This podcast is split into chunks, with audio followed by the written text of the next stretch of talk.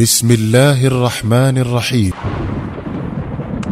سالم مولى أبي حذيفة رضي الله عنه. اعتقت ثبيتة بنت يعار غلامها سالما وهو يومئذ فتى يافع يقترب من الحلم وقد دعاها إلى تحريره ما كانت ترى فيه من رقة الشمائل ونبالة الخصائل وآيات النجابة. وما تلمح في سلوكه من أمارات الخير والبر.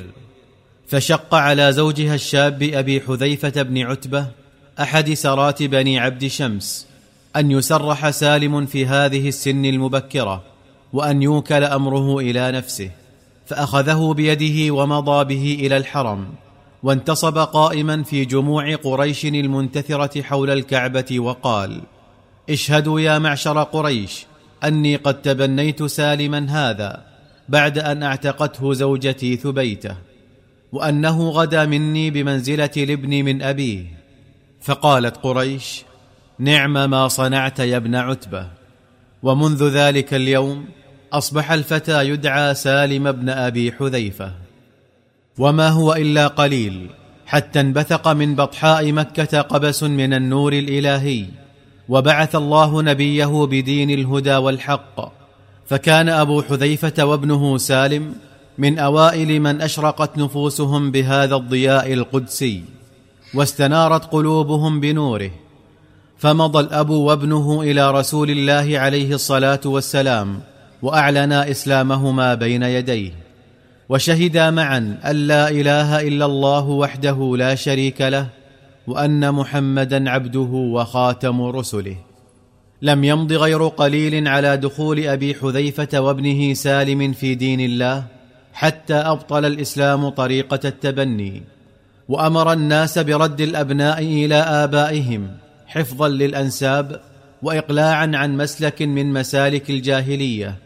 ونزل قول الله عز وجل في شأن المتبنين ادعوهم لآبائهم.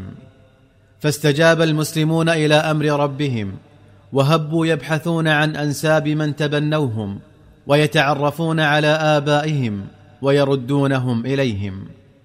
لكن أبا حذيفة لم يهتد إلى والد سالم على الرغم من كثرة البحث والتنقيب.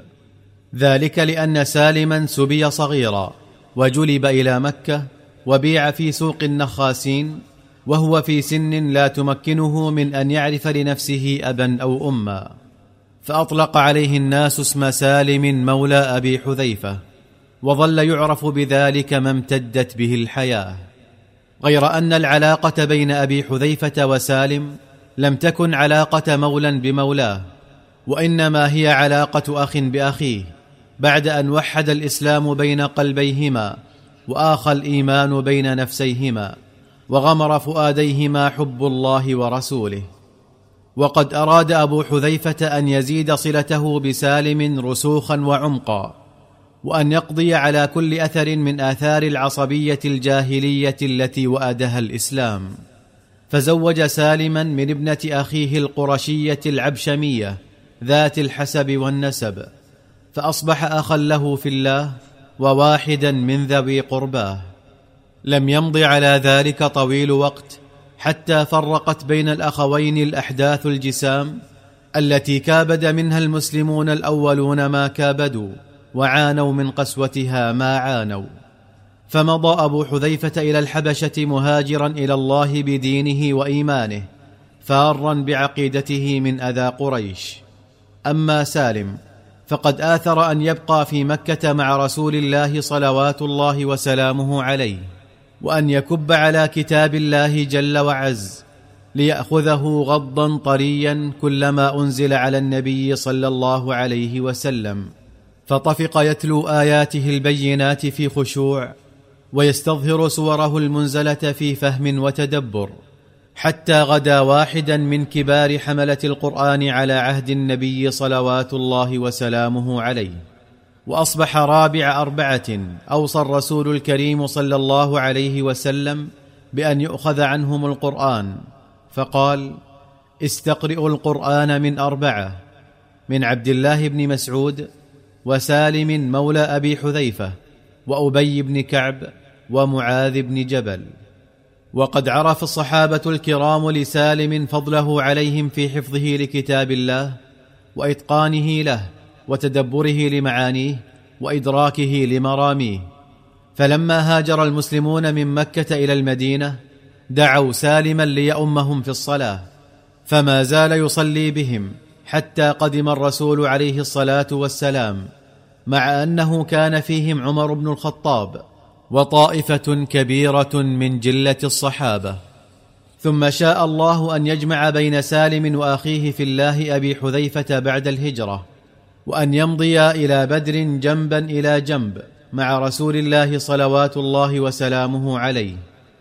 وفيما كان المسلمون يستعدون لنزال المشركين قال سالم لأخيه أبي حذيفة انظر يا أبا حذيفة هذا أبوك عتبة بن ربيعة يتقدم الصفوف ويتأهب للقضاء على الإسلام والمسلمين.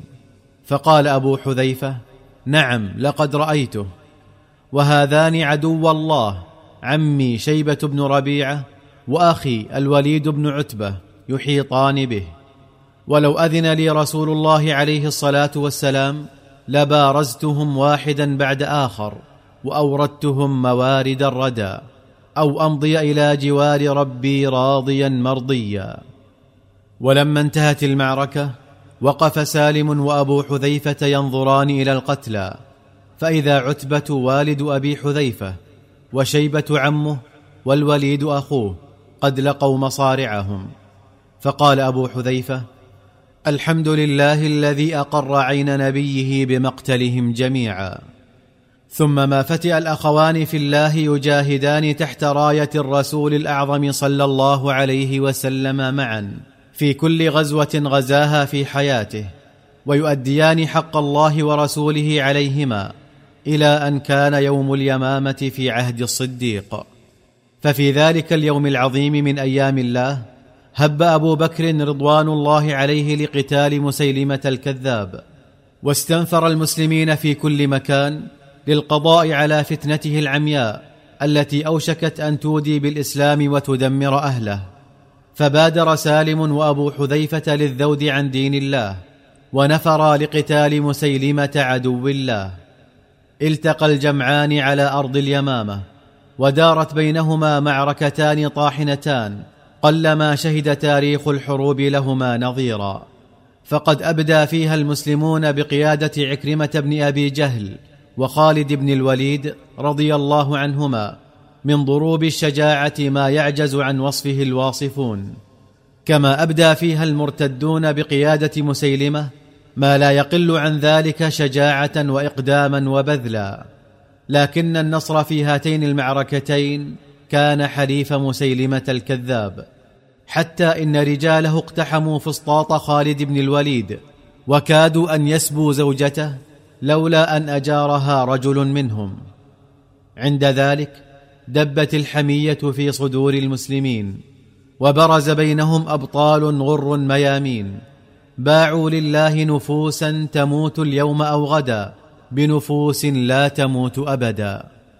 وأعاد خالد بن الوليد تعبئة جيشه فأسلم لواء المهاجرين لسالم مولى أبي حذيفة وأسلم لواء الأنصار لثابت بن قيس. ووقف زيد بن الخطاب يحرض المسلمين على القتال فقال أيها الناس عضوا على أضراسكم واضربوا في عدوكم وامضوا قدما. أيها الناس والله لا أتكلم بعد هذه الكلمة ابدا حتى يهزم الله مسيلمة الكذاب ومن معه أو أقتل فألقى الله بحجتي. ثم انطلق يشق الصفوف وظل يقاتل حتى قتل.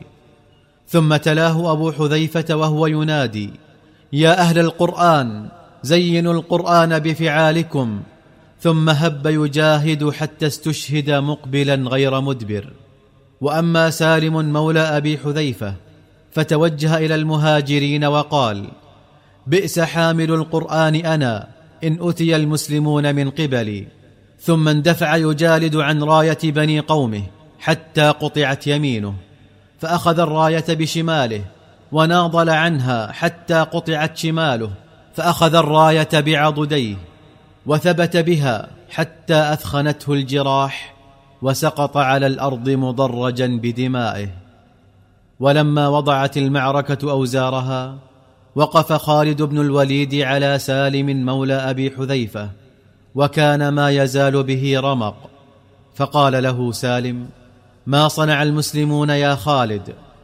فقال كتب الله لهم النصر وقتل لهم مسيلمة الكذاب وهزم لهم جنده وأتباعه فقال وما فعل أخي أبو حذيفة؟ فقال مضى إلى ربه مقبلا غير مدبر وقتل شهيدا. فقال اضجعوني إلى جانبه. فقال ها هو ذا موسد عند قدميك. فأغمض عينيه وهو يقول معا هنا يا أبا حذيفة.